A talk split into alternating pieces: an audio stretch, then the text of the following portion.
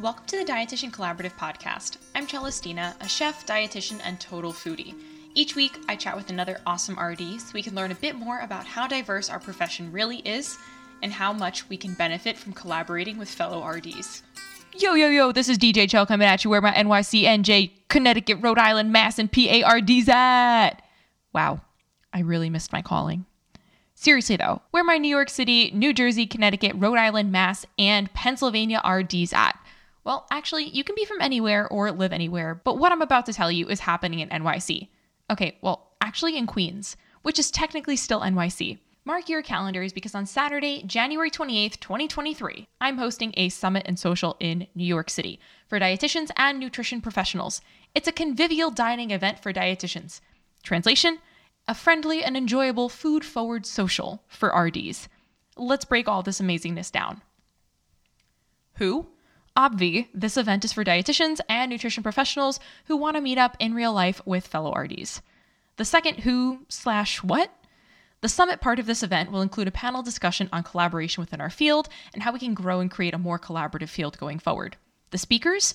Alyssa Rumsey, M S, R D, C D, C S, the author of Unapologetic Eating. Second speaker, Anne Elizabeth Cundiff, R D N. The author of I'm a Registered Dietitian, Now What? And host of the podcast Conversations with Anne Elizabeth. And last but not least, Tony Toledo, M P H, R D N, and podcast creator and host of the Path podcast, as well as a professional speaker. When is this happening? Once again, Saturday, January twenty-eighth, twenty twenty-three, from one to five p.m. Where? N Y C. Well, actually Astoria. A Q what it do, literally where I grew up. And it's all going down at my favorite restaurant in the city, slash the restaurant I did my culinary internship at, slash a Michelin recommended restaurant, drumroll, Trattoria l'incontro, a regional Italian restaurant. And lastly, why? Because meeting up in real life is awesome and because I truly want to create a more collaborative field. And I believe that having conversations around this can take us one step closer to all of that. So all of the details for the event are in the link that you can find in the show notes. If you want to sign up, I would be so stoked for you to come. Just so you know, there are a handful of discounted tickets for those early birds who really want to hop on it, and all the remaining tickets are a little bit more. So early bird pricing is two hundred fifty-five dollars, and that includes a C E U for the event, vino, food, a three-course dinner, deliciousness, as well as just that whole socializing experience as well. If you don't get one of the early bird tickets, the price goes up to two hundred ninety-nine dollars, but it's inclusive of all the same stuff. So if you want to come and you know you can make it, hop on that early bird pricing. Again, all of those details are in the show notes. On to today's conversation. We are chatting with Shannon Costello, a registered dietitian, nutritionist, and culinary coach who uses hands-on, non-diet approach to help her clients learn to love food, explore more plant-based foods, and rebuild a connection with their bodies while having fun in the kitchen. She has a decade of experience working in corporate wellness, both on the fitness and nutrition side, and several years of experience in the culinary nutrition teaching class space, as well as developing recipes. So without further ado, let's chat with Shannon. Hey, hey, Shannon. What's up? I'm so stoked that you're on the Dietitian Collaborative. How are you today? I am great. We just finished talking about my new bouncy hair. So we're we're ready to dig into some more nutrition-based questions. I love it. Guys, if you aren't seeing this, definitely check out the behind the scenes on my Instagram and you will see Shannon's beautifully coiffed hair. She yes, flips all it. All by myself. Yeah. All right. Let's dive into the three most important questions ever so that we can learn more about you than just your perfectly coiffed hair. Yeah, let's do that. Excellent. All right. One, what is your bucket list travel destination? Oof. Okay. Um, there are so many destinations on my travel list and it just grows longer and longer, like every single day. Uh, it used to be Italy, but now I've been there three times for, you know, weeks at a time. So I have to say, as much as I love it and want to, of course, continue exploring different parts of Italy, I'm going to reach outside of the boot. And my next destination is Thailand. I've always wanted to go to an elephant sanctuary out there. And of course, I love Thai food. So I want to see and and taste that authentically for sure. Oh my God, that'd be such a fun place to explore. I've heard it's very affordable. Like once you're there, it's very, very affordable to explore and like live your best life. Absolutely. It's just gorgeous out there too. Yeah. All right. Well, then this leads very nicely into the next question. What is your favorite food of all time? Oh, that's easy. Avocado, for sure. Avocado and, on everything, every day. Like a little bit of salt, maybe just like face into avocado. Like, what's your preferred way of eating it? Oh, sure. I mean, you could eat it with a spoon or a spork or just squeeze it right out. No, I'm kidding. Um, I would say my go-to is definitely the avocado toast. A lot of times I like to add either a fried egg or just egg on top. Yeah. When my fiance doesn't finish eating his boiled eggs for the week, I'll slice one of those up and put it on top. Seasonings all the way. Everything with the bagel seasoning, Italian herb seasoning, red pepper flakes, you name it. Can't go wrong with some mashed avocado on toast. In case you guys have no idea where this episode is going, it's pretty much going to be very, very, very food related. Absolutely. Right. And then third, maybe most important question ever, coffee or cocktails? Coffee. one hundred percent coffee. How do you, how do you coffee? Oh, well, we have an espresso machine. So that's, you know, I feel bougie in the morning getting that foam on top of my coffee. I also always, always add some sort of non-dairy milk.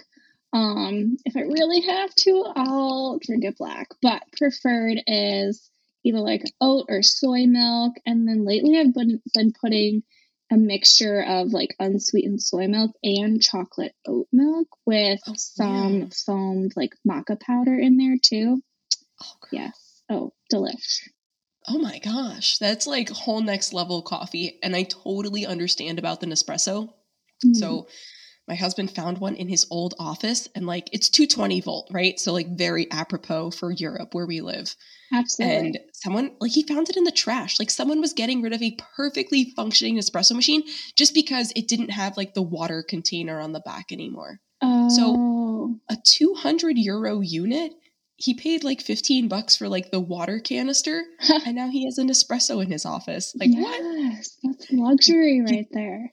He teased me and brought it home for like a week and then it went right back to the office. So, oh no. Did you buy one for the house? No, we French press. It's fine. Oh, okay. Well, there you go. It's a great alternative. Okay. So Shannon, now we know literally everything about you there is to know. I would love to know more about your R D journey. So when did that begin? And take us, take us on the ride that has been your life thus far. Yeah. Okay. Well, buckle your seatbelt because it was quite the roller coaster to get here.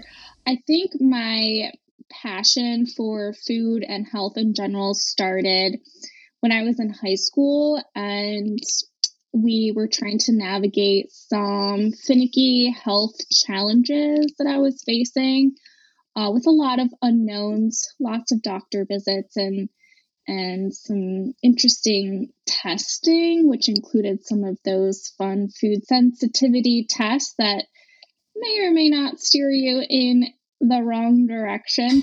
But that's really where it began. And it took a lot of perseverance as well as research on my own end, as well as, you know, my wonderful mother who took this upon her to help me.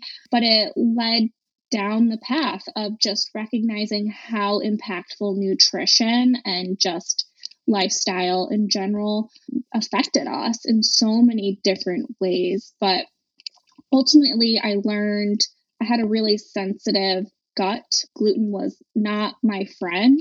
And so one of the doctors that I was seeing at the time, they I guess you could say, diagnosed me with candida overgrowth. And if you're not familiar with this, candida is a type of yeast um, that grows in all of us. It, it's part of our gut microbiome. The goal is to keep it in balance with all the other bacteria and wonderful things that grow in our gut. But if it overgrows and it takes precedence over other good bacteria, then some, you know, naturopathic professionals and people in this area believe that that overgrowth can lead to further health problems.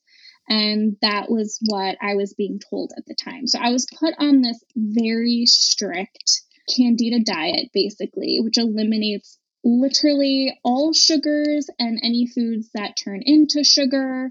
It um, it, yes, yes. It was very restrictive. It blows. I'm familiar. Yeah. I mean, I literally felt like I was drinking seltzer water and eating cardboard for every meal. And this was during my high school years too, when I was like learning how to be social without parents around, and, you know, kids yeah. were driving, and the only thing you did was meet up at restaurants to hang out and eat food. And I was literally not able to eat anything. And it was very mentally challenging, um, as well as socially challenging. And of course, it was really hard on my body too. So at that point, you know, it became even more precedent how impactful nutrition and, and these choices were going to be long term. Fast forward, I go to college, and I don't want to follow any of these rules anymore. I'm going to do my own thing and eat from the cafeteria while also playing college soccer. And well, that didn't really help me in the right direction. You know, at that age, you're you're just living life, and you're enjoying food the way you want to enjoy it and the way your friends are enjoying it. So that's what I did for a couple of years until, you know, I really was not feeling well again. Yeah. So I made some changes. Of course, now I'm not living in the dorm, and, you know, I have control over my food. I'm grocery shopping for myself, and I'm learning to experiment with different foods and, and make these choices that are going to benefit me both from the inside out. And that's where really my passion grew for nutrition. I was like, wow, I actually enjoy this. I like cooking for myself. I like walking around the grocery store and just looking at all the different things that are here. And so I dug a little deeper into my own nutrition. And, and at that point, you know, I really did eliminate gluten because it wasn't serving my gut, nor was it serving the health condition that I was navigating and continue yeah. to navigate the rest of my life, which is hyperthyroidism. I also dabbled with plant-based nutrition. I went vegetarian, mostly based off of affordability as a college student and new graduate, and that kind of stuck with me. I really didn't like eating animal proteins anymore. Yeah. And as I went back to school for nutrition and dietetics after getting my exercise and sports science degree, you know, I really took more uh, time to research the ethical, um, animal welfare, uh, sustainability, and environmental impact of, you know, leaning more on the plant-based side of eating. So that's kind of where I've, I've stuck with that. But gosh, then we go back to a new doctor, and I'm I'm in a new state. So I'm trying to find a new healthcare team to help manage this hypothyroidism. And they go through this whole in-depth assessment again. And I'm back to having candida overgrowth and being told I need to go on this, you know, candida diet. I'm like, oh gosh, not again. And I'm into endurance running at this time. So I'm in the middle of training for half marathons, and I'm I'm told I can't eat all these things that are literally giving me the energy to run. Yeah. Not just thirteen miles, but even just a mile. Like, how am I supposed yeah. to run without carbohydrates? So at that point, I was like, let's break this down really quick. I told you to put your seatbelt on. You had doctors who were woke enough to even understand, quote unquote, candida overgrowth, which I think is not normal. So it's interesting that you were, quote unquote, diagnosed with this twice yes. by two completely different doctors. And in my experience, the doctors that I've seen in the past, because I've also had G I issues, like weren't even woke enough to understand that that was a thing, like didn't even know that that was a thing. So maybe, maybe in some tiny little universe, you can see yourself as lucky as like they were trying to think outside the box, but maybe the answer was a little bit more straightforward than that. Yes. Yeah. So I will say I do lean more on the side of functional medicine. Totally. Um, I mean, they are, they're D Os, so they've been through, yeah. you know, similar schooling as an M D has, but they do have that more functional, holistic approach, which I absolutely appreciate and, you know, use today in my own practice. So that's kind of why they were a little more in tune with that being a possibility. Um, totally. That's very much there. But yeah, then it just kind of like, I'm like, there is no way. I was like, okay, doctors do not have the right to speak about nutrition in this way without the proper education, experience, or at least colleague working in your office, aka a registered dietitian, to help you educate and, and treat your patients. So I was yeah. like, this, this is not right. You know, um, it definitely put me down or further into that kind of restrictive mindset and, and hyper control perfectionism that I already had, you know, trying to maintain this, you know, quote, idealistic, um, you know, look of health for myself. Yeah. So that's kind of when I went down the path of more the non-diet approach, and and I took my plant-based experience and my history with dieting and, you know, these health diagnoses and experiences into where I am now as being a non-diet plant-based dietitian and culinary coach. So that's kind of the the gist of how I got into more of the non-diet side of things. Yeah. But as I was working in corporate wellness in both the fitness and nutrition side, I was also dabbling in cooking classes. I was teaching cooking classes for a different company, and I loved the culinary nutrition side of things. And I saw a huge benefit in how that hands-on skill and practice and adventure that you go through in the kitchen impacts, you know, the way you view food, the relationship you have with food, and your ability to achieve any goals that you're striving forward with um, when it comes to your health and, you know, building a healthy relationship with food. So that's kind of where I, you know, blend the non-diet side of things with also the culinary nutrition part of my experience is yeah. really getting in the kitchen and learning to love food again, learning to break free from all these food rules and, and this diet talk that we're constantly pounded with day after day. And so this is very much like a personal journey for you that you can now share with the clients that you work with. Yeah.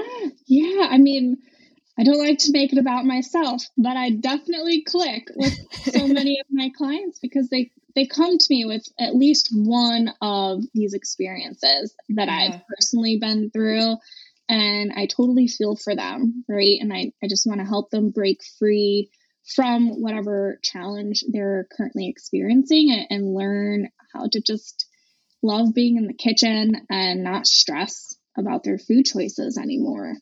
Yeah. I, I completely understand that, like coming from like a food forward person, but having been through some of the restrictive diets that you're, that you've experienced because of gut issues that I had, that honestly, a lot of them were stress induced and like lifestyle that I was living, like not like overeating, like eating a bunch of shit, but like the stress I was inducing, the lack of sleep I was having. And that was really kind of the, the root of my issues.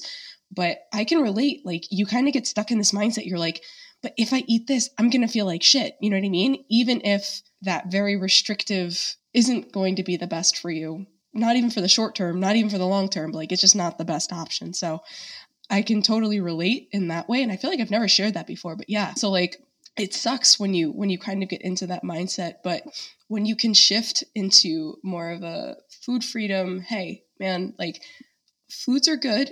We can figure this out. And if my body feels good when I'm eating this food, then it's right. Tell me a little bit about how all of this like came into being. Is this just something you were like, yep, I need to start a private practice and do all of this? Or was this, I mean, it sounds like it's been a culmination over, over time, but how long were you in the corporate world before you, before you kind of took the dive to work with clients one-on-one?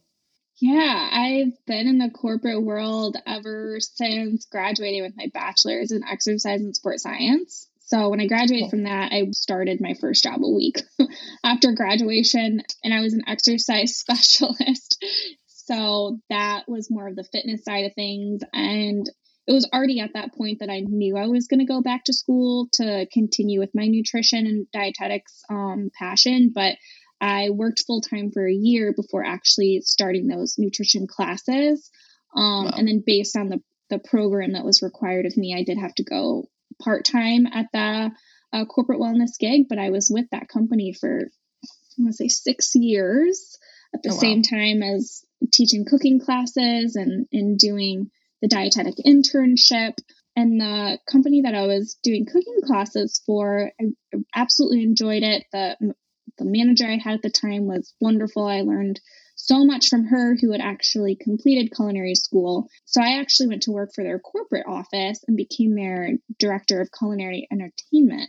So I was developing all the recipes and the class menus, and I was writing out all the trainings for all the cooking instructors. And it was wow. incredible. I mean, you go to work and you're just recipe testing all day, and you're yeah. handing out food to all your employees, and you're like, what do you think? What do you think? I mean, you're, it wasn't all, do you, you love know, me? Here's my food. Yeah, do you love yeah, me now? Exactly. exactly. So from the culinary side of things, you're self-trained, correct? I am self-trained. Yeah. I, I mean, that. I have to give a lot of credit to my manager. Uh, her name was Eden. Absolutely love her. She was an incredible person to have on this journey. Yeah. But yeah, a lot of it was self-trained as well as with her. Yeah. Wow. Yeah. Okay. You can get back onto how all of that formed into your, your private practice now. Okay. yeah. So from that job, you know, I knew that healthy living was still something that was really important to me. And I didn't get a lot of the coaching and like counseling experience yeah. that I wanted in that particular position. I wanted to really connect with people and see the long-term relationships, where with the cooking classes, like you never know if you're going to see that person once or if they're going to come back for ten more classes. So that part, um, you know, I really missed out on. So I actually went back into the corporate wellness industry as a wellness director or coordinator, I should say, which was great. Unfortunately, during COVID, they had to let go of those positions. Yeah. And it had always been in my mind uh, to start my own practice and do my own thing, because I just loved the creativity part of nutrition and working in your own business. Like the yeah. possibilities, the fact that, you know, there was always a new opportunity out there and you just had to continue growing and challenging yourself. Like that's something that I really looked forward to. So blessing and a curse, I was let go from my job because they let go of that position. And I was like, yeah. well, now's my time. now's my time. So I just, full send. I, yeah, I literally just jumped into it blindly. I was like, well, I'm starting a business. Here we go. No education in business whatsoever. Still learning every day. I know, I know. And that's like, that's the most incredible thing, is that dietitians have so much to offer. And, you know, I totally understand the path that we have to go on, because there's so much to learn, and we want to make sure that, you know, all R Ds are credentialed Um, in the same way, but I just wish there was a little more wiggle room for some of these non-traditional positions that R Ds are going yeah. into now, because we're we're you can find us anywhere, anywhere. I think I think I'm seeing it a little bit more. So I just finished a round with my first dietetic intern ever, which was super exciting. That's awesome. Yeah, but she was able to choose working with an entrepreneur, like as. as part of her internship. And like, I think I had two weeks that like I was able to do whatever I wanted in my internship, but like, that was it, you know, like there wasn't guidance and flexibility as to like what we could choose. I'm pretty sure I was at a summer camp because it was the middle of the summer. And I was like, hell yeah, I want to be at a summer camp. And like, that was my, that was my elective rotation, you know? Love it. Yeah. That's awesome to hear that more internships are allowing, you know, an entrepreneurial or business type of opportunity. Much needed for sure.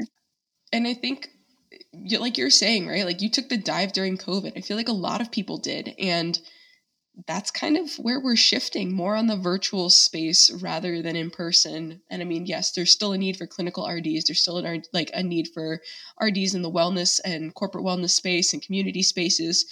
But I think for a lot of people, the shift has been virtual. So maybe incorporating more in this space for the blooming R Ds, the young R Ds. I think that really is where it's going, and that might be the future of rotation. So A N D, if you're listening, highly recommend, and other programs out there, if you're listening, highly recommend.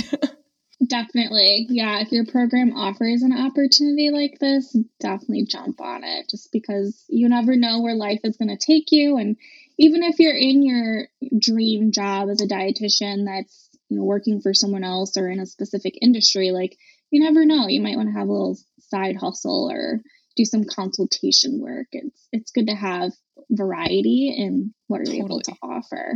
Yeah. All right. Question for you, slightly off topic, but you mentioned that you'd been to Italy several times, and I think yeah. I have an idea of what you did there, but I would love to know food related, like yeah. what happened, what went down in Italy? Let's, let's, let's get to the real talk.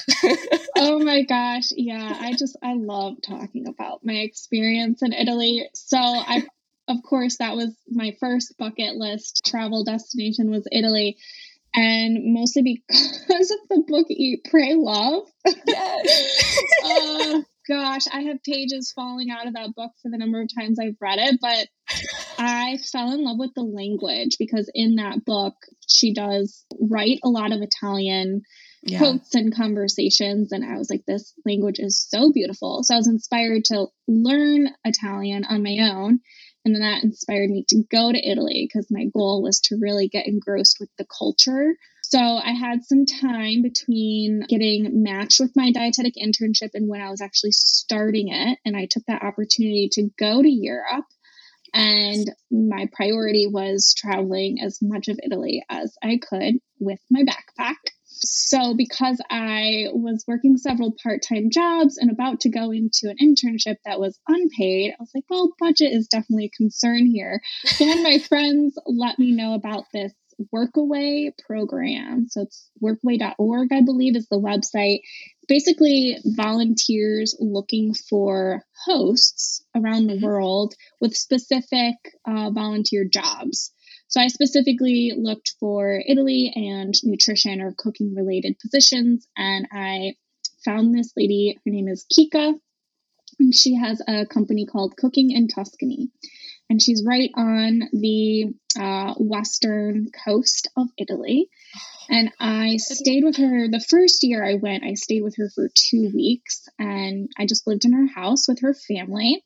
I fell in love. I learned how Italians truly live and out in Tuscany where it's pretty rural, you know, how are they getting their ingredients? How are they cooking simply yet having so much flavor? Yeah. You know, how connected they are with their community and where they're getting all their ingredients. I mean, we went to the butcher and I don't think we were there less than an hour. We might have walked out with like two pieces of meat, but the, the majority of the time we were just chit-chatting with the butcher. And then like, like person after person that came in there was just joining the conversation. I was like, this is the life. They take naps in the middle of the day. It sounds like shopping with my nonna. Oh, yes. It's the best. She would she would tell me at like two p.m. because I was just like ready to go, you know, from America. I'm like, I have an agenda. It's start to finish every day, all day. It'd be like two p.m. and she's like, choose one of the hammocks out back and also, it's nap God. time. Yeah, it's nap time. I'm like, what? How do you nap? But oh my gosh, I miss the naps. Me too. Anyways, more on the food side of things. I learned so much from her, and she taught cooking classes right out of her own kitchen to tourists that would come through that area of Tuscany, a lot of them American. So it was really fun to even connect with other people in the States while I was over in Italy. But from that experience, I decided I was going to go back every single year and volunteer with her. So I went back, you know, the following two years, and I stayed like, you know, three, four weeks at a time in oh, Italy. Wow. I brought my mom one time. I brought my best friend one time. I went by myself again. And it's just, it was so fun to learn how they live so simply and authentically. And they just, they slow down. And it's just so refreshing. So very refreshing. And that's something that, you know, I strive for here. But, it, you know, it's definitely a challenge being amongst this hustle culture. Yeah. But unfortunately, COVID has kept me from visiting the past couple of years. So I hope to get back out there really soon. But it's it's something I always reflect on when it comes to my experience in the kitchen and with food and and sourcing ingredients and just just thinking about it holistically and, and how over here we make we I feel like we create problems when it comes to nutrition. Um, and we just, we really overthink it. And in Italy, it's just, it's so simple to them. It's yeah. so simple. Yeah. I've, I've, okay, so Tuscany, I feel like as a whole does a really good job of agrotourism. So like mm-hmm. for you guys listening, that's what it's called, right? Like agroturismo is like going to someone's villa and cooking with them, learning about, like literally everything Shannon's talking about is called agroturismo. I wish my grandparents' region of Molise did it better, because that's where like the scarmozza cheese comes from. It's like the big ball mm. on, the, on the bottom, the small ball on top. Yes. And like they don't promo it well at all. And it's such a bummer. But like I know that there are farms like in their area doing really cool stuff. They just don't promo it well. So it's it's cool to see that Tuscany has really capitalized on that, and not in like an American schmutzy kind of way. And like let's break it down to like grassroots. Like let's go talk to the butcher for an hour and a half and like let's explore and like what it really takes to make pasta from scratch, because it's not easy. So I love all of that. Question for you though. Did you eat meat when you were there? So the first year I did a lot of exploring with food and taste. I really wanted to learn, you know, how each region of Italy um, presented their ingredients differently. And, and for those of you who aren't familiar with Italian cuisine and, you know, the culinary world there, every region of Italy has different ingredients that they highlight. Um, totally. So northern versus southern is very different. And even just, you know, like Tuscany versus Sicily is very different. So I really wanted to learn in that way with my own taste buds. So I was a little more exploratory. I would try very small amounts of meat. I will say I, I didn't like ninety-nine percent of them. Um, and I would usually only take like one or two bites just to say like I've tried it. And now I know yeah. like what that local meat might have been. Yeah. I have yet to ever have a Florentine steak. I will probably not try that, mostly because of, I mean, it's still mooing, so that's fair. Yeah, yeah, mostly because I look at this. Yeah, I'm, I won't even go there, but I my body does not do well with animal proteins. So it was yeah. also a sense of, you know, how do I want to feel after trying this meal? Totally. I did make it a personal goal to try a different flavor of gelato every single day. So I that did have gelato right before going goal. to bed. Yeah. So being highly lactose intolerant, I made sure it was right before I went to bed. You know, I drink lots of water, but the flavors of gelato are something you cannot miss out on. I did try the local cheeses. I did a little better, you know, with cheese, small amounts. But thankfully, Kika is also vegetarian, oh, although cool. she cooks a lot of, you know, different animal proteins for her students and her family. You know, she leans on the side of vegetarianism, and she's also familiar with cooking gluten-free. So when I was there, she was very accepting of that. And yeah. a lot of, I will say, like, aside from pasta and pizza, Italians eat a lot of naturally gluten-free foods, polenta oh my God, yeah. and rice, lentils and, and chickpeas. They're mm-hmm. very vegetable based. I will say seafood in that area of Tuscany was very prominent. So I did eat a bit of seafood because that was going to be my primary source of protein while I was there. Less stress on me to figure out where I was going to get those beans and lentils from.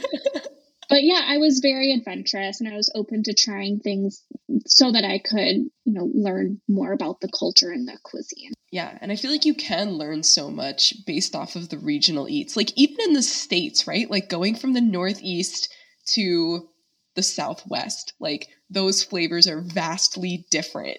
And it's oh, so absolutely. cool. And I don't think we, I don't think we think about that, right? Like from state to state, how much like the flavors can change just within the states itself. And like America's a freaking huge country. So like imagine how much they can change in a country that's the size of like, I don't know, like the, the southern states, and that, that being Italy, you know? So it's super cool to explore new places based off of the local flavors. And especially when you can break it down to like the regional specialties, game changer. I'm so happy that you were able to have that experience, and like you really dove in, in, in a way that like felt, I feel like probably morally good to some extent, but then also like, I need to figure out these flavors and like what they feel like, what they feel like, what they taste like, what the experience is.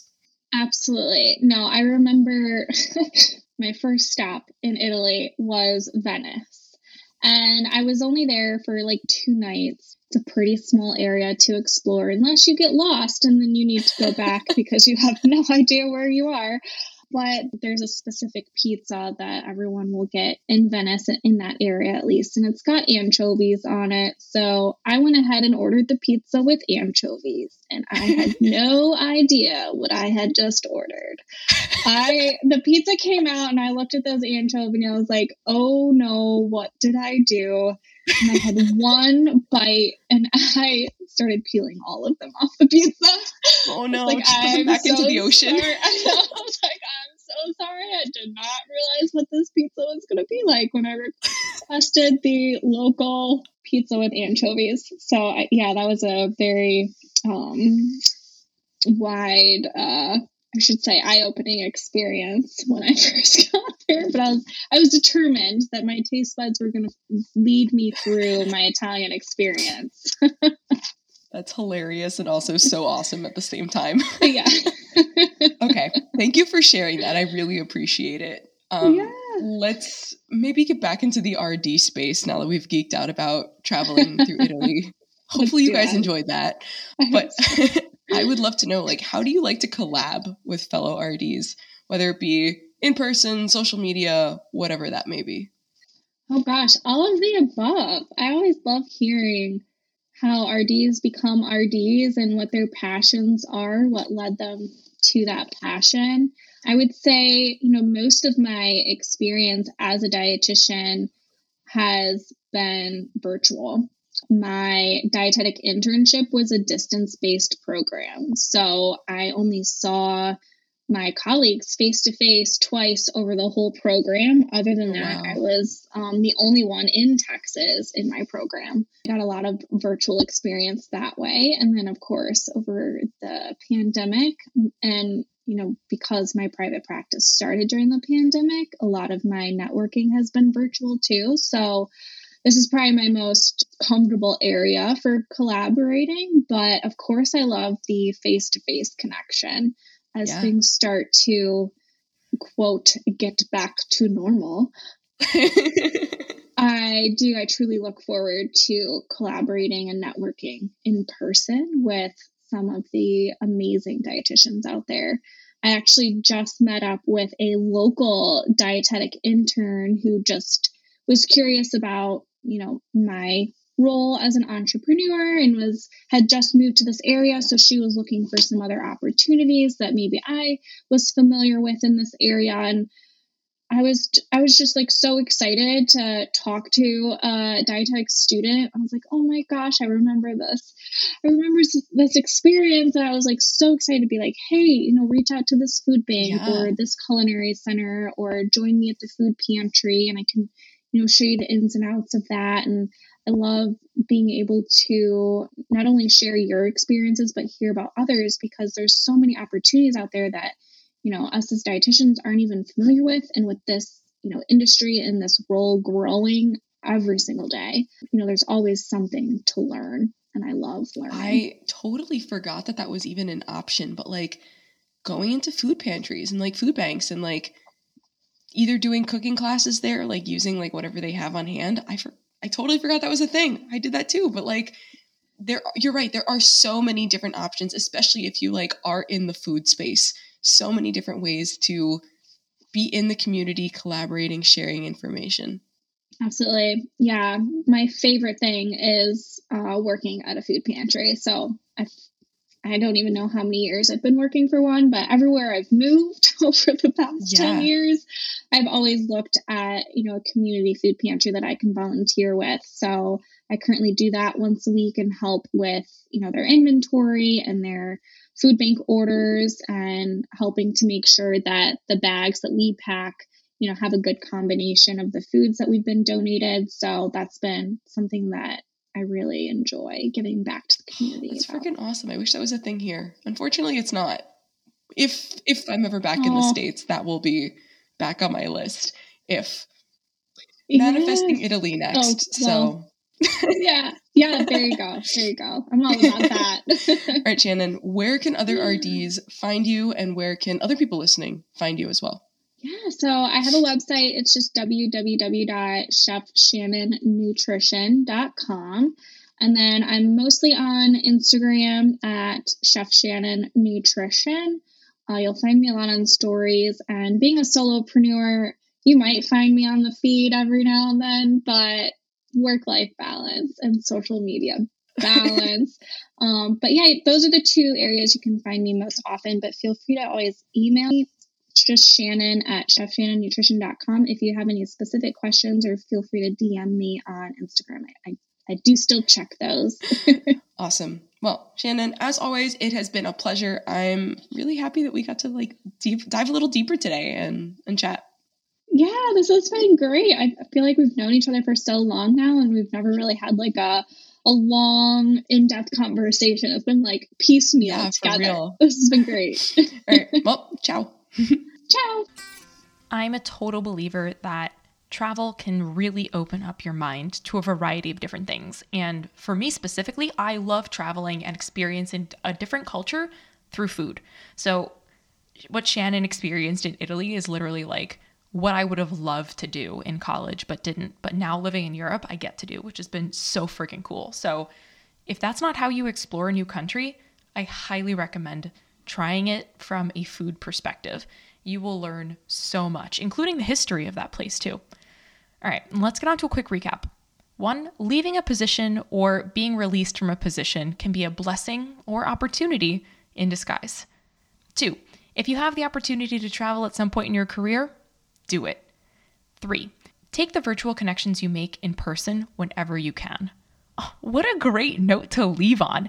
I wrote these, just to give you guys some perspective, I wrote these three takeaways literally back in like April when I was editing these.